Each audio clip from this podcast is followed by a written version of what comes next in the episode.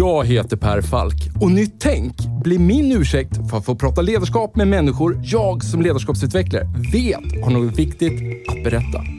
Och med tio avsnitt per säsong, varannan vecka, gräver vi därför ner oss i tekniker, principer och synsätt för att vi ska sätta fingret på vad som kännetecknar det ledarskap vi alla behöver se mer av. Och för att få de här samtalen att hända så har vi sponsorer.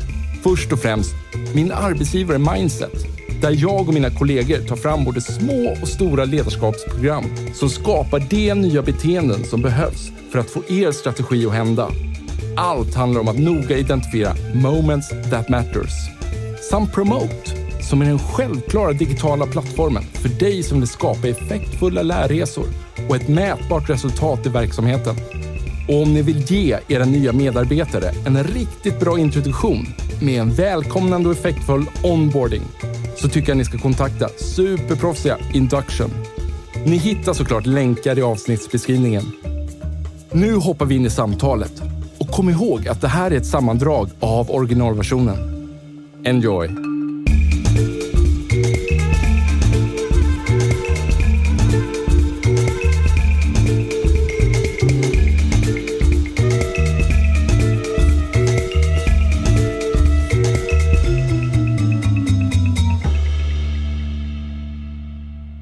Den 1 oktober 2013 var min första dag som VD. Ett par veckor tidigare hade det knackat på min dörr. Utanför stod några kollegor. Frågan de hade var, kan du tänka dig ta över som VD på advokatfirman Lindahl i Stockholm? Det var en organisation på 140 personer. Jag var 51 år. I min bakgrund fanns ingen verktygslåda fylld med erfarenheter och bra ha-grejer kring management i allmänhet och ledarskap i synnerhet. Jag hade aldrig haft några VD-poster, inga förtroendeuppdrag i politiska ungdomsorganisationer, blev inte reservofficer i lumpen och fick inte heller plats som scoutledare. Halv fyra samma dag klev jag in i advokatfirman Lindahls stora sammanträdesrum på Mäster Samuelsgatan för att hålla mitt första möte med de 23 delägare som var kvar på byrån. Med mig in i mötet hade jag min vaga idé om hur vi som organisation skulle utvecklas, men utan plan för hur det skulle gå till. Och vad värre var, jag hade ingen uppfattning om vad ledarskap var.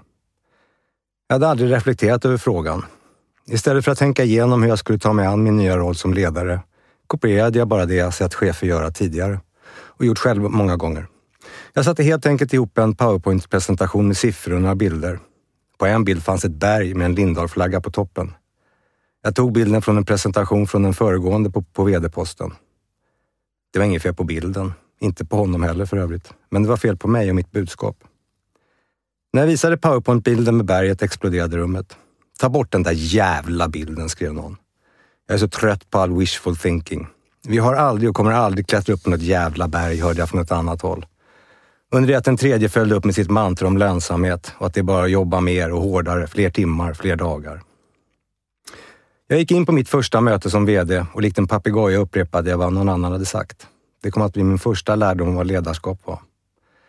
Några timmar senare stod jag i mitt eget kaos, mitt i ett möte som fullkomligt spårat ur i ett öppet gräl. Förvirrad och väldigt ensam med huvudet fullt av tankar, men utan vare sig början eller slut. Det blev pannkaka redan första dagen. Jag hade absolut ingen aning om hur jag vare sig skulle hantera mitt eget ledarskap eller vår organisation. Och vad värre var, jag hade ingen plan. Så började mitt nya liv som VD. Det där är ju lite introscenen i din bok. Det är introscenen i min bok. Jag läste, jag läste den innantill. och jag tycker den är så härlig. Eh, för den definierar hela boken och din startpunkt. Och vad, jag tänkte så här, vad, jag menar, du hintar ju här om vad du känner, men, men vad blev din impuls? Var det att gå in här och styra ännu hårdare för att ta över kontrollen på det här mötet? E-, eller Nej. kapitulerade du? Eller liksom... Nej, ingen dera faktiskt. Eh, att gå in och styra, nej, nej det, det, det är inte jag. Eh, kapitulera, nej men det, det är inte jag heller. Utan det var bara en, en, en väldigt stor tomhet och en, en, ja, du vet lite grann så att man helt plötsligt står man i, i dimma ute i skärgården ja. och jag måste ta mig hem. Men jag vet inte hur jag ska, jag vet inte åt vilket håll jag ska gå. Jag, jag har ingen aning. Men jag måste lösa det här för jag har ju tagit på mig att lösa det. Ångrade du dig på något sätt? Alltså fanns det någon del av det som fasen, varför Nej. tog jag på mig den här vd Nej. Nej. Nej. Hur lång tid tog det innan du kände att du ville börja jag använder ordet slå tillbaka, men på så sätt att, att liksom börja liksom så här, ta, alltså ta ett större kontroll över eh, inte situationen utan liksom hela företaget och liksom börja tänka på, okej, okay, vad är det som egentligen behöver göras här på plats? Ja, men det visste jag från början för att vi hade, vi hade, en, en rätt, um, vi hade en väldigt bekymmersam ekonomisk situation. Ja. Så det visste jag att om jag inte reder upp ekonomin, då behöver jag inte fundera på någonting annat. För då är det över på den här advokatbyrån. Mm. Så det var liksom den, den mest angelägna frågan jag hade hanterat. Det var, det var att lösa ekonomin och framförallt likviditeten. Mm. Uh, och, och, när jag väl hade gjort det, ja, då kunde jag ju fundera på, på, på framtiden. Så att den, den, situationen med, med kaoset runt omkring mig med, med människor, det var liksom sekundärt. Så, så, bilden, bilden som jag ger är helt, är helt riktig, men det fanns, det fanns en ännu värre bild. Det var nämligen liksom ekonomin. Så, så, det var där min stora rädsla låg. Det här höll mig aldrig uppe på nätterna. Ekonomin höll mig uppe ja. på nätterna. Ett konkurshot? Ett konkurshot. Ja. Vad hade lett fram till det? Och om man liksom då zoomar ut ett steg, var, varför, varför hade ni det här mötet och varför stod ni inför ett konkurshot? Vi var en advokatbyrå eh, som hade vi, vi var resultatet av en fusion mellan två advokatbyråer. Så att jag kom från en advokatbyrå och sen så var det Lindahl på andra sidan. Då. Och så slog man ihop de här byråerna 2009 mm. och eh, vi var ju då en, en, eh, en grupp med delägare som kom från en byrå och sen så var det en grupp med delägare som kom från den andra byrån. Och eh, ehm, vi var ju då, blev ju då en funktion utav den mängden delägare som kom in och vi var för många helt enkelt. Vi var för många delägare i förhållande till vad vi gjorde och vi var för många på vissa ämnesområden och kanske för få på andra. Så det var liksom, det var bara fel.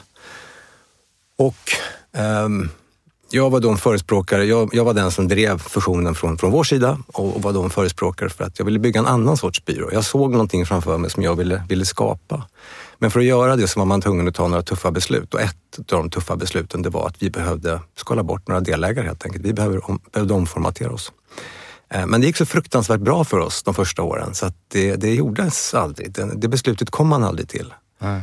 och uh, själv blev jag mer och mer um, Nej, men jag blev mer och mer perifierad till, till, till, organisationen. Jag tyckte inte att vi uppfyllde våra affärsmässiga mål. Det blev en kultur som inte jag kände att jag trivdes i. Mm. Så att jag gick lite grann i frivillig exil på byrån 2011, något sånt där. Mm. Och sen så skötte jag mina klienter men jag tog inte del i någon annan, annan del i verksamheten.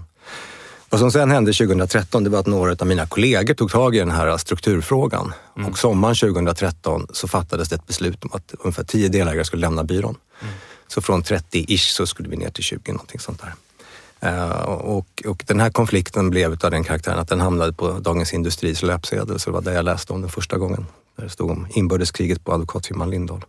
Men hur som helst, det är inte bara att säga upp delägare, för de äger ju en del av byrån, som svar på din fråga. Utan konsekvensen blir att de fick ju köpas ut, mm. uh, vilket innebar att vi fick lösa in deras aktier, så de skulle ha rätt mycket pengar. Mm. Uh, och vi hade inte det. Eh, och det var ingen som hade räknat på likviditeten, utan man hade ju bara tittat på vad som händer de närmaste två månaderna. Men likviditeten är ju någonting som kommer att biter dig i baken eh, efter ja. rätt många månader. Och det var det som hände med oss, att i maj 2014, då var pengarna slut. Då var checkkontot slut, eh, så då var det över. Ja. Så i den här öppningsscenen då, då på sätt och vis då är inbördeskriget över. Det är över. Eh, och, men ni står kvar då en skara där, men som kanske fortfarande inte är överens. Nej, alltså det, det... Om vägen framåt? Nej, det fanns ingen vision framåt. Nej. Det fanns bara att nu har vi gjort det här. Mm. Nu har vi tagit ledarskap. Nu har vi skickat iväg ett, ett gäng. Eh, nu har vi skalat ner organisationen. Mm. Eh, men vad man skulle göra därefter, det tror jag inte. Jag vet inte, men jag tror inte att man, man hade någon... Eh, man, jag tror inte man hade någon idé om det. Mm. Och det var väl därför den här trojkan knackade på min dörr 2013 i, i september. Och ville att du skulle bli VD? Ja. ja. Var, samtidigt säger du att du tog en lite mer passiv då i det här inbördeskriget, en lite mer passiv roll. Du sa att du skötte dig själv här och hade hand om dina klienter och så vidare. Var det någon tyst protest då från din sida? Eller? Ja, den var nog inte tyst. Den var nog väldigt, väldigt tydlig. Okej, okay. ett budskap mellan raderna. Ja, jag, jag vill inte vara med. Nej, Nej, jag förstår. Du, om vi, så här, och nu, vi zoomade ut då till kontexten. Om vi zoomar ut ytterligare en gång då och så bara frågar vi bara Malcolm, vem, vem är du som person? Jag är född i Stockholm i Bromma. Jag är 59 år. Eh, jag är pappa till Fredrik och Sebastian som är 27 och 30. Jag är gift med Gita som är försvarsadvokat. Jag är gift med henne sedan 30, lite drygt 30 år. Jag eh, läste juridik i Uppsala av en slump. Inte Uppsala av en slump, men juridik av en slump. Mm. Det hade lika väl kunnat bli ekonomi. Konstaterade rätt snabbt att juridik var inte min grej. Jag tyckte inte det var roligt. Så jag började läsa ekonomi parallellt och konstaterade att affärer var mycket roligare än, än lagregler. Mm. Eh, så jag läste juridik och ekonomi i Uppsala. Sen så hamnade jag i Stockholm och eh, satt ting och träffade min fru Gita eh, som är ett par år äldre än, jag. Och hon tyckte att advokatyrket var Guds gåva till mänskligheten. Så att när jag började bli klar på med min tingstjänstgöring så kom hon hem med en annons från en advokatbyrå som hon hade klippt ur. Och jag var nykär så att jag, jag väntade tills ansökningstiden hade gått ut och sen så sökte jag det där jobbet och blev kallad på intervju och träffade den person som skulle bli min mentor i, min, i min karriär, Anders Hessle som fortfarande är en nära vän till mig. Och eh, så började jag där och konstaterade att det här med affärsjuridik, det passade mig alldeles utmärkt med regler och, och affär. Och sen så har jag varit på advokatbyrå då i över 30 år, på lite olika i, i Stockholm. Eh, och sen eh, fram till 2013 så var jag bara advokat, men 2013 så, så hände ju då en, en, för mig en väldigt stor sak i mitt liv, att jag blev eh, VD för en advokatbyrå och hittade en annan en annan path i tillvaron som eh, jag aldrig hade som jag inte visste att jag hade inom mig helt enkelt. Och det kom att bli min, jag ska inte säga passion, men ett, ett väldigt djupt intresse. Du, som podcaster här inom liksom ledarskap. Bland det roligaste som finns är ju att få träffa människor som faktiskt liksom själva har gjort en transformering och lyckats med den. Inte teoretiskt forskat på den eller som jag som konsult och komma med massa snusförnuftigheter eh, kring det hela. Eh, men du, du har ju gjort en transformering. Du har till och med skrivit en riktigt, riktigt bra bok om den som heter Medvetet ledarskap, att förändra en företagskultur. Har du läst den? Jag har läst den. Där, ja, tack, tack så mycket för det. jag har läst den, absolut. Och det är också så här, jag tycker det blir ännu en dimension till på det här är ju att om jag ska vara lite fördomsfull, så du kommer ju från en relativt konservativ bransch i mitt tycke och en, en konservativ del av näringslivet. Och då, den fördomsfulla delen av mig kanske inte hade gått och börjat leta efter framsynt ledarskap hos en juristbyrå. Men så är det ju faktiskt här. Är ni konservativa som skrå? Ja, det tror jag att vi är. Ja. Det tror jag att vi är. Och vad beror det på? Som en bara liten sidofråga. Var, varför blir en bransch konservativ? Nu, nu, sitter jag och teoretiserar om någonting som jag inte kan, men om du skulle fråga mig skulle jag säga ja, men det, är väl en typ, det, det är väl en viss typ av människor som söker sig till juridiken. Alltså, älskade man marknadsföring så blev man väl inte advokat förmodligen, utan då hade man blivit marknadsförare eller säljare. Och sånt där. Mm. Jag tror att det är en viss typ av människor som söker, söker sig till juridiken. Och många av oss som, som är advokater, vi, vi gillar trygghet, vi gillar lugn, det ska vara ordning och reda och sådär. Mm. Eh, och beteendeförändringar är inte lugn, det är inte ordning och reda. Utan det är rätt skönt att veta vad man har och man vet hur reglerna är och sådär. Så eh, ja, men det, det är väl kanske det som den första tanken då. För att jag, jag, kan ju tänka mig som ledarskapstränare så, så, finns det kanske två yrkesgrupper som kan vara särskilt utmanande att nå fram till. Och då skulle jag nog säga kanske jurister, men också läkare. Och det, då, då, jag kan inte låta bli då och, och fundera, varför är det så? Eh, och kanske, liksom, du, du, nämnde ju det regelstyrda. Det är, oftast, det, det är två branscher där oftast det finns ett rätt eller fel i resonemangen. Och det är ju också så att det har lagts ner väldigt mycket tid. Det här, du och dina kollegor och, och läkare är ju väldigt smarta, duktiga människor så får man ju säga. Och det har tagit väldigt lång tid att komma dit man har kommit med den här kunskapen. Och då tänker jag så här, om man kommer att börja prata ledarskap, det är ju i sig inte det är ju inte svåra budskap. Det är ju inte teoretiskt svårt att förstå, utan svårigheten ligger ju kanske mer på ett emotionellt plan. Att, att förstå sig själv eller eh, förstå hur man ska tydla sina impulser. Ja, men jag tror det, det går finns... emot det regelstyrda. Ja, men det, ja och det finns, men det finns en annan aspekt i det också. Det är att advokatbyråer ägs av advokater. Ja. Inte av några andra. Utan advokatbyråer får inte ägas av andra än advokater. Vilket innebär att när du är advokat så har ja. du din period som du tjänar dina pengar och den dagen som du lämnar advokatbyrån så lämnar advokatbyrån. Du får inget betalt för det. Ja. Och du fick inget betalt när du gick in. Eh, vilket innebär att ditt fokus är på dina klienter och på att utföra ditt, ditt uppdrag. Det är inte på att bygga verksamhet för någon annan. Ah. För att då lägger du ju dina ägg i någon annans, någon annans Ah, korg. ah, jag det- förstår. så varför skulle jag investera tre kronor i att eh, bygga en verksamhet som är bättre om 15 år? Det spelar inte mig någon roll. Spännande. Min, mitt fokus är ju på att tjäna pengar i år och nästa år. Tror jag. Eh. Så vi är inte, vi är inte vana att bygga företag. Men jag tänker också så här, kan det inte vara då är också en konservativ typ av bransch att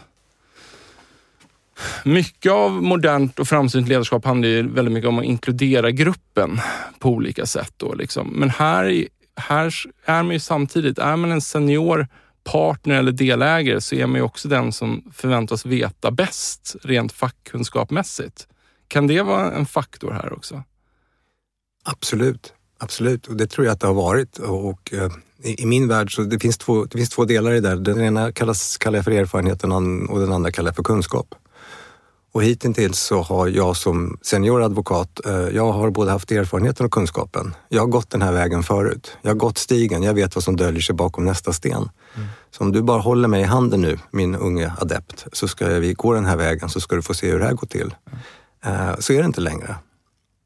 Idag har jag erfarenheten men jag har inte kunskapen. Utan det är många runt omkring mig som har en helt annan kunskap hur omvärlden förändras än vad jag har. Så det enda jag vet idag är att jag har gått stigen, men jag har inte gått den här stigen. Jag vet faktiskt inte vad som döljer sig bakom nästa sten. Så jag tror att vi står inför, i, inte bara advokater, jag tror samhället står inför en utmaning med att förstå att det finns många som har ett perspektiv som inte jag har, som är väsentligt mycket yngre och som kanske faktiskt har en högre kunskapsgrad om det som vi håller på med just nu än vad jag har. Ja. Jag har en erfarenhet, men, men jag kanske inte har just den här kunskapen. Vad var det du såg på Lindahls... Menar, det, det låter ju som att du hade gått och tänkt på er kultur, eh, kanske inte bara inträffade under det du beskrev som inbördeskriget, utan du, det här kanske hade varit en framväxande känsla hos dig, att ni måste jobba på ett annat sätt. Och du har hintat lite om det här också. Kan du säga någonting? Vad, vad ville du liksom mer specifikt ställa om i kulturen? Hur, hur funkade det innan? Hur ville du att det skulle funka? En jätte, jättebred fråga. Skojar du? nej, men, eh, eh, nej, men det var ingen ny tanke hos mig. Det var ju som jag sa, jag vill inte jobba på advokatbyrå. Nej. Jag ville inte det i början på 90-talet. För att jag ville inte jobba i den kulturen som jag tyckte att advokatbyråer representerade. Så det jag ville ställa om, det, det var framförallt så var det liksom den här hierarkiska strukturen med, med delägare som gick till egen matsal och sen så hade man eh, biträdande jurister och de var för sig själva och sen hade man personal och den var för sig själv. Så att det var liksom, det var helt, jag ska inte säga vattentäta skott, men, men, men det var en väldigt, väldigt hierarkisk organisation. Och där man, man arbetade mm, Man arbetar inte åtta timmar om dagen, man arbetar fruktansvärt mycket och man bränner ut människor och förutsättningarna att ha en familj och ha barn på en advokatbyrå. När jag började, jag var pappaledig 94. Det var ju unheard of. En affärsjurist som var pappaledig.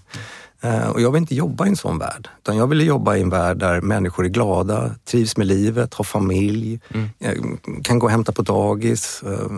Så jag ville ha en byrå som, som eh, där, där brukar säga att en, en, en grupp av människor, en människa kan vara vilken som helst som står vid en tunnelbana eller vad det är, men, men, men ett, ett, ett team det är då en, en, en samling med människor med kompletterande kompetenser som jobbar tillsammans mot ett gemensamt mål. Så vill jag ha det. Så vill jag ha det på min byrå. Där vi jobbar tillsammans mot ett gemensamt mål, vi har respekt för varandra. Det kan vara så att jag är delägare, men ibland får jag gå ner i källaren när det blir stopp i maskineriet och så får jag gå ner där och rensa rören för att det var ingen annan som kunde göra det den dagen. Jag ringer inte in en kollega som är hemma. Nej, men så gör man inte. Så vill jag ha det. Jag vill jobba ihop i ett lag. En annan fråga som jag bara kan inte låta bli att ställa, eh, som liksom bör formulera sig medan jag sitter och lyssnar på dig här. När du var en yngre jurist, hur sågs du av dina äldre kollegor då? Jag var på min första byrå i eh, nästan tio år. Eh, det var en ganska liten byrå. Och en anledning till att jag hamnade på den byrån, bortsett från att min fru skickade annonsen till mig, det var att Anders som anställde mig, vi hade väldigt parallella karriärer i Uppsala. Så på min anställningsintervju, jag, jag var väldigt, jag var väldigt spexa-intresserad i Uppsala, höll på mycket med spex. Och det hade han också gjort. Så på min anställningsintervju satt han och jag sjöng kupletter från gamla spex. Och då kände jag att, "Ja, men fan, här vill ju jag jobba. Och Anders var väldigt fokuserad på sin familj. Eh, Så att en av de första gångerna som jag, som jag satt och jobbade sent en kväll så kom Anders förbi mitt rum och sa, vad, vad håller du på med? Ja, men jag sitter här och jobbar med det här. Men sa han, det, är- det är halvdag idag. Vi slutade för fyra timmar sedan. Ja, men jag är inte klar. Så han, du är färdig, så Du har en familj som väntar på dig hemma. Nu stänger du lampan och så går du härifrån. Och det var liksom en, för mig var det en väldigt annorlunda kultur på, på en advokatbyrå. Eh, så på den advokatbyrån så var inte jag udda. För ja. Anders var rätt lik, lik ja. mig. Så han, han blev min, min, men, men på, på de byråerna som jag kom på därefter så var jag väldigt udda. Jag vågar inte använda ordet udda. jo, men, men det var det som, som, precis som du förstår, var det jag fiskade efter. Uh, och, för, för det finns ju en jätteparadox här. Så då var du den udda fågeln, men ändå är du nu den som då liksom jobbar i framkant och driver en, en förändring inom skråt. Sistnämnda vet jag nog inte om jag gör. det är ju klart du gör det. ja, men nu avbröt jag dig där. Du sa att där var jag udda. På vilket sätt var du udda där då? Liksom? Nej, men min, min första byrå var jag inte särskilt nej, udda. Nej, men, nej. På, men du sa på, på de andra då, så, så kunde du se som lite udda. Ja, men jag, där, var, där var jag nog udda i termer av att jag hade bytt byrå. Um, jag var väldigt fokuserad. Jag, jag, jag, har, jag är väldigt målstyrd nu för tiden. Jag pratar mycket om mål, eh, mm. vilket är rätt udda eftersom att tidigare i mitt liv så har jag aldrig haft några egentliga mål. Utan det enda målet som jag har haft är att jag har haft en väldigt bestämd uppfattning hur jag vill vara som pappa. Det har varit väldigt viktigt för mig. Mm. Uh, och även, även, även som make, men särskilt som pappa. Det var jätteviktigt för mig. Så jag tänkte alltid att nej, men jag kan ta min, jag tar min karriär med, med styrhår. Jag, ska, jag kan ligga mitt i gänget här. Det gör ingenting. Uh, jag får inte hamna för långt bakom. För om jag någon gång vill öka takten, då ska jag kunna göra det. Men, men så länge barnen är små, då är jag pappa. Och sen är jag advokat på fritiden. Nej, inte riktigt så. Men, men det har varit väldigt, väldigt viktigt för mig och det tror jag har uh, det, det, var udda. Alltså det var udda att ta pappaledigt 94 som delägare på en advokatbyrå. Ja. Vi är ju liksom bara precis i början på vårt samtal, ändå har ju ordet kultur här dykt upp flera gånger. Liksom den heliga graalen lite för mig. Och jag tycker alltid så här, det är svårt att prata om kultur. Mm. Vad är kultur för dig? Kultur för mig, om, om, om, om vi bara, nu bara förenklar det, uh. så att vi inte jobbar med olika nivåer och liksom med kläder och sånt där, utan vi, vi, vi bara försöker liksom göra något, något enkelt av kultur. Uh. Så kultur är för mig det sätt som två eller flera människor i en grupp förhåller sig till varandra över tid. Det är kultur. Och, och jag brukar ta exemplet familj. För det, vi började med det här mm, kaoset på, på, på Lindahl. När jag satte mig ner och funderade på vad, hur, hur ska jag ta mig vidare? Så, så blev min slutsats att nej men, vi måste lära oss krypa innan vi kan gå. Mm. Vi, måste börja kunna, vi måste börja prata med varandra. Och jag hade ingen erfarenhet utav, eh, som jag sa, jag har aldrig haft någon ledarskapsposition förut. Men jag har haft en roll som jag tycker jag har varit rätt framgångsrik med. Och jag var på den här för ett tag sedan och det, jag var pappa. Eh, så jag gick tillbaka till min familj. Hur gör vi min familj? Tänkte jag. Eh, så ska vi göra här också. Uh, och för mig blev det då, vad är, vad är då kultur? Jag brukar säga att jo, det fanns en tid i ditt liv och förmodligen i mitt liv också, eller förmodligen i de flestas liv, när vi gick in och ut i olika kulturer. Och det var när vi var barn. Vi var hos mormor och morfar, vi var hos farmor och farfar, hos bästa kompisen, hos mamma och pappa. Uh, och vi gör alla ungefär samma sak. Vi går upp på morgonen, vi borstar tänderna. Det är väldigt få av oss som sover på dagarna, vi sover på nätterna, vi äter middag. Så va? Men vi gör det på väldigt olika sätt. Och I vissa kulturer så trivs vi bättre och i andra så trivs vi sämre. Du trivdes förmodligen bättre hos mormor och morfar eller farmor och farfar eller så. Uh, och det är inget fel på dig. Utan det är bara att våra kulturer är olika. Och det är kultur för mig. Det sättet som vi förhåller oss till i vår grupp över tid. För kulturen, är det en riktig kultur, är det en frisk kultur, mm. så kommer den förändras. Jag brukar prata om klangbotten, så att kulturen i min familj har samma klangbotten idag som den hade för 20 år sedan. Men uttryckssättet är väldigt annorlunda. På vilket sätt? Mina barn är 27 och 30 idag. Ja, jaha, förlåt. Ja. Vi, vi, lever, vi lever på ett väldigt, Jag missförstod det. Ja. Nej, men vi ja. lever på ett väldigt annorlunda sätt idag än vad vi gjorde för 20 år sedan. Men klangbotten, våra värderingar, hur vi förhåller oss till varandra, hur vi pratar med varandra. Hur vi... Gemensamma uppfattningar, liksom, hur man ser på sin ja. omvärld. Då, liksom. Det är vad jag kallar för klangbotten. Att Vi förenas i en klangbotten i min familj och den är samma över tid. Jag vet att jag lyssnade på någon annan podd som du hade och det var någon som pratade om eh, kultur som eh, olika versioner av en programvara. Var det Linus Jonkman? Det är möjligt. Ja. Men jag bara tänkte, ja, men det, där, det, det är bra. För, för så, så tänker jag, att kultur den förändrar sig över tid. Men det är samma programvara och programvaran för mig det är klangbotten. Men det kommer till olika uttryckssätt. Så den är ständig rörelse? Den är ständig rörelse, precis. Och samma gäller eh, företagskultur. Den är också i ständig rörelse. Det som är viktigt och där, den stora utmaningen kommer, det är, är den medveten eller en omedveten kultur? Och är den funktionell eller, eller är den ofunktionell? De flesta familjer tror jag har en omedveten kultur. Ja, kulturen finns ju alltid där. Kulturen finns där, absolut. absolut. Men den är omedveten. Och den kan vara helt fine i en, i en familj att den är omedveten. Mm, Själv skulle jag nog säga att om, om, om vi var lite mer medvetna så kanske vi skulle kunna undvika eh, några skilsmässor i det här landet i vart fall. Om vi hade, för, för medvetenhet för mig handlar ju om att vi har en gemensam bild om vart vi är på väg. Och utifrån den bilden så tittar vi på vilken kultur behöver vi? Hur, hur behöver vi hur behöver vår kultur vara för att stötta oss mot den, på den färdvägen vi är på väg? Och det går bra i din familj. Det går jättebra i din familj. Jag brukar säga att jag, jag funderar på hur, hur vill jag ha mitt liv med min fru om tio år? Hur vill jag ha min relation med mina barn? Och vad behöver jag göra idag i så fall för att ta mig dit? Samma på kontoret. Vart är vi på väg med vår verksamhet? Hur ska vi ta oss dit? Och vilken kultur behöver vi för att stötta den resan som vi är på väg? Och om vi då flyttar oss till kontoret här. Vart tror du att, även om man har liksom eh, best intentions i sitt kulturarbete, vad tror du att det är de vanligaste fallgroparna? Jag tror att de vanligaste fallgroparna, att det är fel person som sitter i ledningen för kulturförändringar eller kulturarbetet. Det är en väldig skillnad, nu sitter jag och låter som predikar här som en präst, men, men, men, men i, mitt, i mitt huvud så är det, en, det är en väldig skillnad på tekniska och sociala system.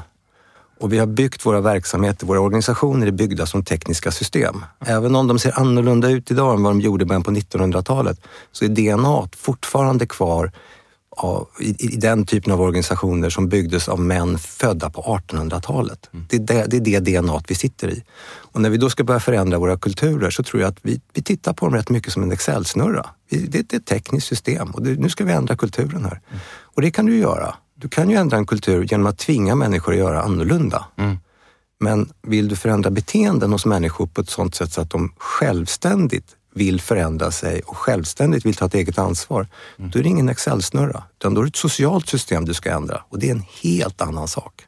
Och det tror jag som svar på din fråga, jag tror att det är, ändra så är det fel person som sitter i ledningen eller också den personen inte tänkt igenom, hur ska jag ändra? Hur, hur ska jag hantera det här? Jag eh, hade ett avsnitt med Henrik Henriksson, nuvarande VD för H2 Green Steel, för detta Scania-VD.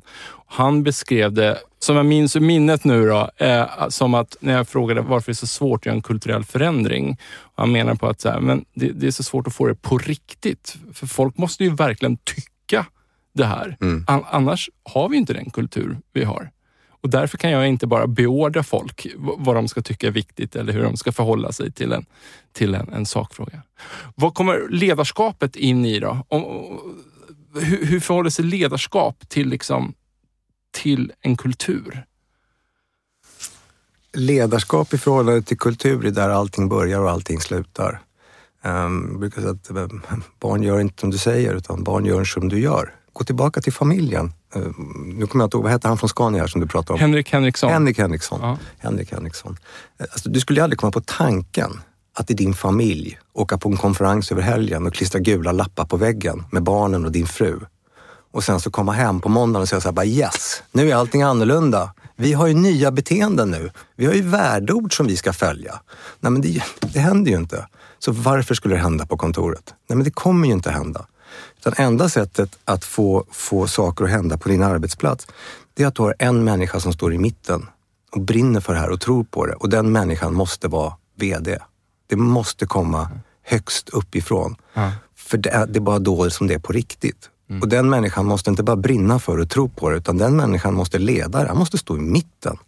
Leda med energi och glädje och sen walk the talk. Liksom, Om inte du har en ledare som brinner för den, den, den kulturförändring du vill göra och som inte själv personifierar den, då kommer den aldrig hända.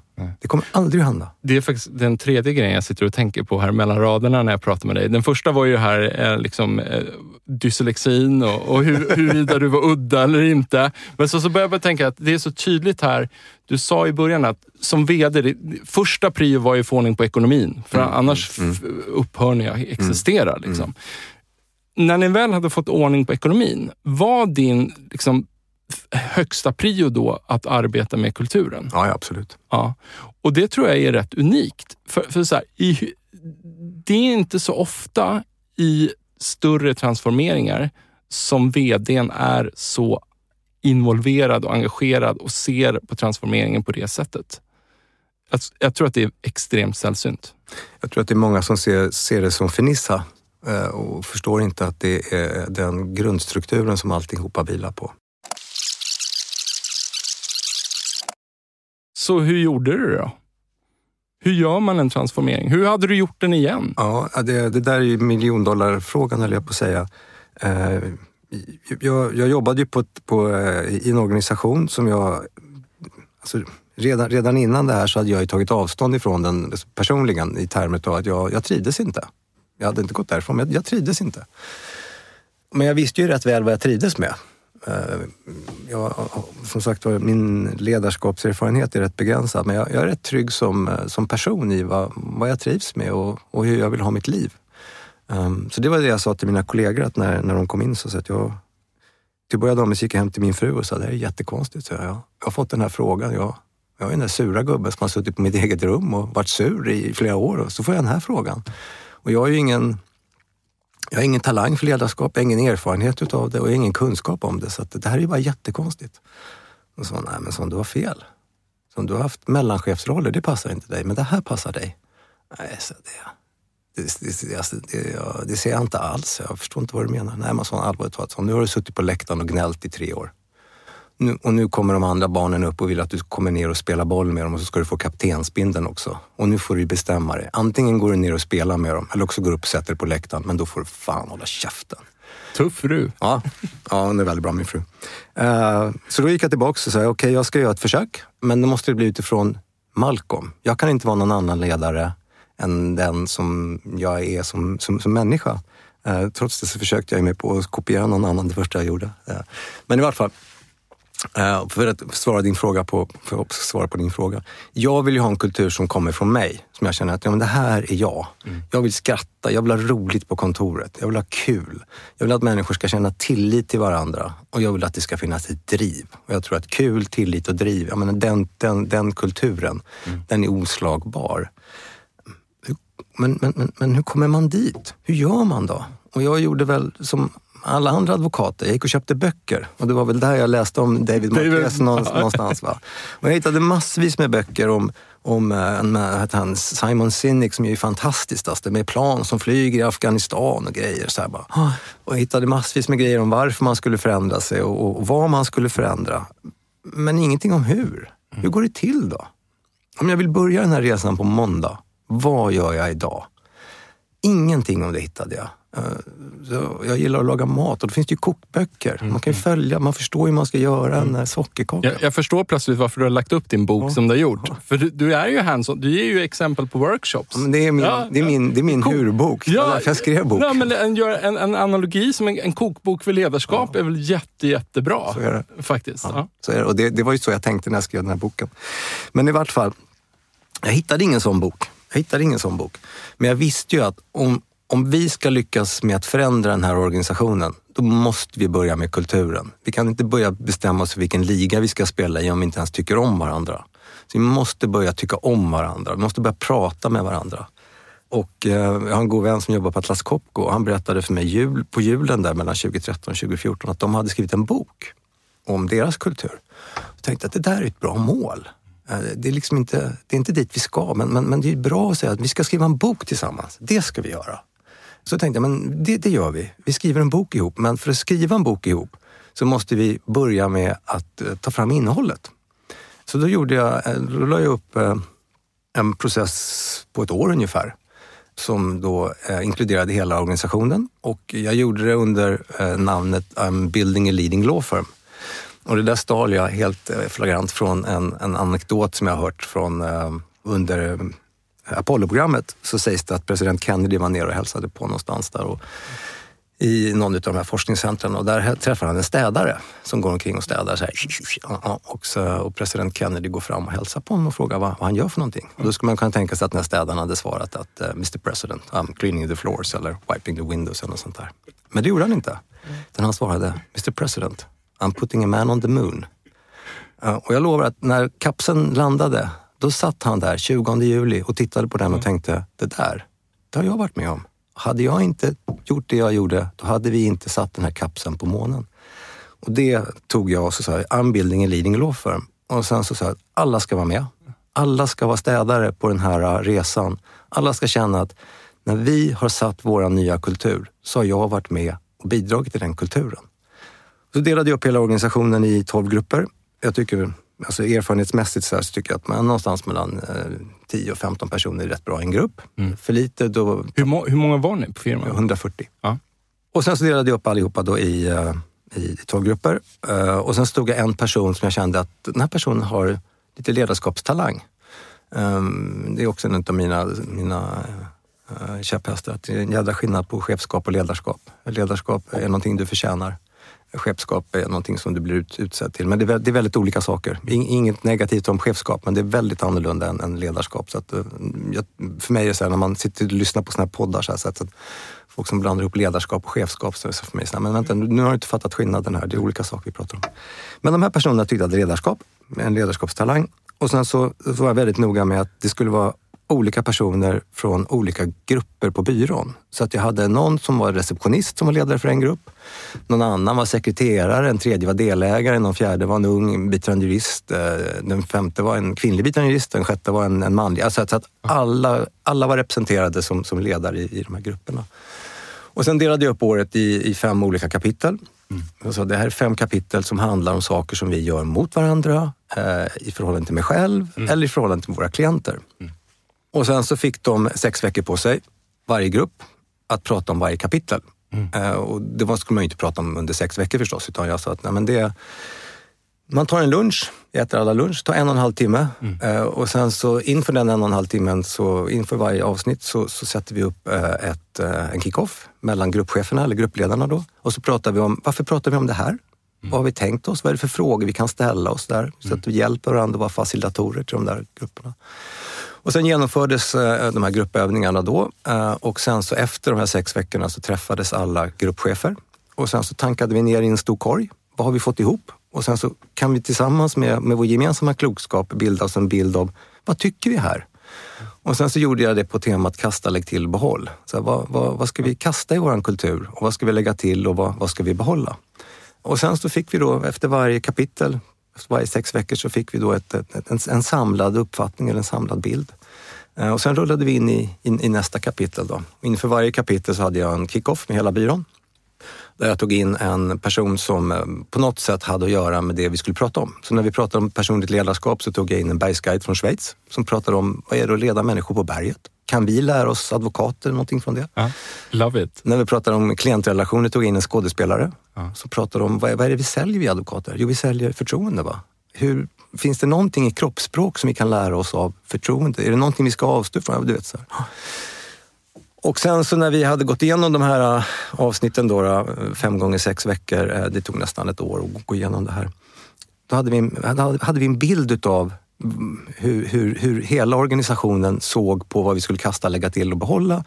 Eh, hur vi såg på de här olika delarna. Och då hade jag haft en, eh, två journalister som hade följt med hela tiden.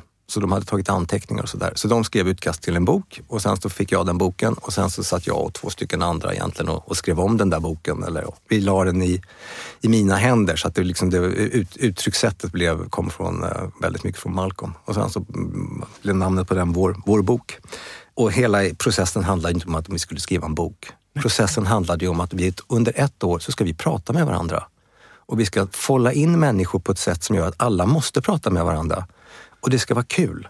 Det här ska drivas av dopamin, inte utav kortisol. Det ska inte vara någon rädsla i det, utan det ska vara bara roligt. Hur pratar du om kulturen löpande efter det? Hur, hur, liksom, hur blir det en del av samtalet? För någonstans risken finns ju alltid att om jag, så här, om jag hårdrar det nu lite så här att, nej men den som då, nu, och nu tar jag ett exempel från din värld som jag aldrig har varit en del av, så, så att, vilket säkert hörs när jag för mina resonemang här, men, men jag bara tänker mig att att man då kanske är lite ursäktande. Mot, ja, men så länge man drar in mycket pengar till byrån mm. så, så, blir det ändå prio ett. Även om personen inte riktigt lever värderingarna eller ställer upp. Mm. För att personen drar in en jäkla massa pengar. Mm. Eller i en annat exempel, någon som säljer mycket eller har ett väldigt stort kunnande inom ett område eller liknande. Mm. Hur, hur förhåller du dig till den frågan? Det, som, som, som VD för en advokatbyrå, när du sitter med delägare runt omkring dig som är dina peers och du mm. vet att jag kommer vara delägare, jag kommer vara VD här i två år men om två år så kanske det är Per som är VD, som sitter mitt emot mig nu på det här utvecklingssamtalet. Mm. Så är det ju en väldigt speciell situation. Mm. Och du har ingen mandat att flytta på Per. Jag kan inte säga det till att nu, nu, nu får du gå Per. Mm. Eh, utan i så fall måste man ha med sina, sina delägarkollegor. Mm. Så din fråga är ju, den är ju spot on. Den är men, men hade jag haft större utrymme så hade jag kanske flyttat bort några delägare. Även om de drar in mycket pengar. För det spelar, alltså, i, i, på sikt så spelar det faktiskt ingen roll. För de är, de är bara så skadliga så att de måste bort om de skadar kulturen. Mm. Mm. Nu hade jag ingen som var så skadlig eh, så, att, så att jag bara kände att nej, det här kommer liksom inte, inte funka. Men, men det, det fanns de som var mer, um, vad ska vi säga, det fanns de som bidrog mer till den positiva kulturen och det fanns de som, som bidrog mindre. För, för att någonstans kommer ju det alltid annars bli en signal av att det här är inte på riktigt. På riktigt. Nej, absolut. Vad är nuläget då? då? Så här, fast forward. Mm. Vad, vad är din nuvarande situation? Ja, min nuvarande situation är att den byrån som jag ledde då fram till 2018, det slutade med att eh, mina kollegor, eller vissa av mina kollegor ska jag säga, bestämde sig för att de ville inte vara del av Lindahl. Lindahl var en, var en av Sveriges, var Sveriges nummer, nummer tre mm. som advokatbyrå. Vi var sex kontor och eh, min vision var att vi skulle bygga ihop det där. Vi skulle bli en byrå på riktigt, inte sex byråer utan vi skulle en, bli en byrå. Mm. Och det var några av mina kollegor i Stockholm som inte delade den, den drömmen. Eh, så att de bestämde sig våren 2018 för att lämna Lindahl. Ja. Och de var tillräckligt många så att eh, de, ja, de fattade det beslutet helt enkelt. Ja. Och då fattade jag beslutet att jag inte ville vara med dem. För det var inte, det var inte min dröm. Det var inte vad jag ville göra. Jag ville inte ha en mellanstor Stockholmsbyrå utan jag ville, ville något annat. Jag ville, en, jag ville bygga en stor byrå. Mm. Alternativt ville jag bygga en specialistbyrå. Så slutet på det där blev att um, dagen efter att jag hade fått reda på att eh, mina kollegor hade bestämt sig för att vi skulle lämna Lindahl, då meddelade jag att då lämnade jag byrån, så sa jag upp mig. Mm. Och det gjorde två av mina kollegor också. Eh, och tillsammans bestämde vi för att nej, men vi eh, startar en ny byrå tillsammans. Mm. Och sen så var det ytterligare ett antal kollegor som, som kom med. Så vi startade en ny byrå 1 januari 2019 eh, som bara är fokuserad på det som jag kallar för järnjuridik. Det vill säga det som jag inte tror att digitaliseringen kommer att ta. Mm. Så vi är väldigt specialiserade på immaterialrätt och, och tvister och jag gör lite företagsöverlåtelser inom ramen för det. Vad heter ni? Det heter Westerberg och Partners. Westerberg och Partners. Westerberg och, Partners. Eh, och den byrån är byggd på det sättet som jag ville att den gamla byrån skulle, dit vi skulle komma med den gamla byrån. Mm. Så när vi startade Westerberg Partners så sa vi så här, men nu kan vi göra, nu kan vi starta från början ja. och göra alltihopa det. Vi behöver inte förändra någonting ja. utan nu, nu startar vi en ny byrå. Men, men så här, jag, jag gillar ju liksom min vision för den här podden är liksom att jag vill liksom inte jag menar, du, du nämnde förut att folk inte kan skilja på chefskap och, och, mm, mm. och ledarskap. Mm. Och, och, jag kan tycka så här, skulle man börja bjuda in massa storbolags VDR så skulle man få höra massa chefskap, mm. eh, men de tror att de pratar ledarskap. Och det skulle, men det skulle också bli väldigt så här, tillrättalagt. Och, och jag vill liksom inte att det ska bli tillrättalagt. Jag vill att det ska vara ett ärligt samtal. Och Då kan jag inte låta bli att fråga, då, men på sätt och vis då, så ni kom inte hela vägen då i transformeringen? Eller gjorde ni det? Det, ja, det, det blir lite filosofisk fråga sjuk, också. Det är en sjukt bra fråga. Om, om, uh, alltså den, den dagen jag fick reda på att vi sprack, det var, det var en av mina svartaste dagar i livet förstås. Jag var ju jätteledsen. Jag gick ah, hem till min fru och så, så öppnade vi en flaska vin och så sa jag att nu är jag arbetslös. Och, ah. Vad ska vi göra nu? Ah. Jag vet inte, sån det, det, det, det reder nog ut sig. Uh, men, men det var ju en, det var en otrolig sorg över att uh, någon fattade beslut om att det som jag kände som min yrkesmässiga familj togs ifrån mig. Mm. Och de kollegorna på de andra kontoren, det var mina vänner. De togs också ifrån mig. Allt mm. tog de ifrån mig i, i ett enda slag. Mm.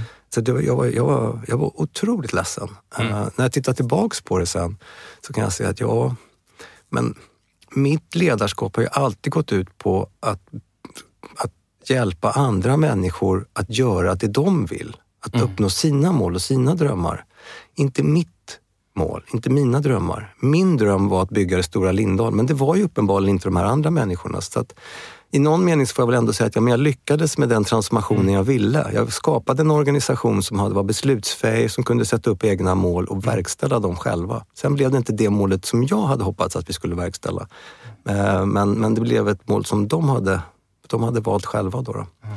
Så i någon mening så, ja, jag, jag det, jag, jag, lyckades, eh, jag, lyckades med det jag förutsatte mig, men inte på det sättet jag trodde. Får säga. Finns det någonting i som du känner så här, nej, hade jag, gjort, hade jag spelat tillbaks hypotetiskt tiden så hade jag gjort det här annorlunda. Mm. Och vad är det? Uh, jag kan säga att det som ligger emellan jakthunden och vallhunden. Uh. Alltså vallhund är ju tipptopp och när vi, när vi jobbar tillsammans, när vi, när vi är ett lag, när vi är på väg någonstans. Ja. Uh, och jag brukar säga att då, då ska ledaren hålla sig undan. Mm. För när, när laget spelar, då ska inte ledaren vara med. Mm. Men när, när, när någonting goes south, då måste man kliva in. För det är ditt ansvar. att säga, kliva in och säga att nej, när riktningen är oklar. Det är, ja. det är vallhundens ansvar. När, när flocken börjar sprida mm. på sig, då måste man samla ihop den. Mm. Eh, jag borde ha sett det här komma uh, lite tidigare. Mm. Uh, och hade jag förstått det och hade jag mm. varit mer um, beslutsfähig eller beslutskraftig då mm. så hade jag kanske kunnat mitigera det. Mm. för det var, inte, det var en tredjedel som ville lämna, och, så det, var inte, det var inte majoriteten. Då hade jag kanske kunnat mitigera det och kunnat styra undan det. Men, men, så, så, det. Och jag vet, precis, jag vet mm. precis när det hände och jag vet precis vad jag skulle ha gjort istället. Ja. Jag, jag, måste bara säga, jag blir så enormt eh, imponerad av din ärlighet och uppriktighet. Hur många, hur många är ni idag? Idag är vi knappt 40. Knappt 40, ja.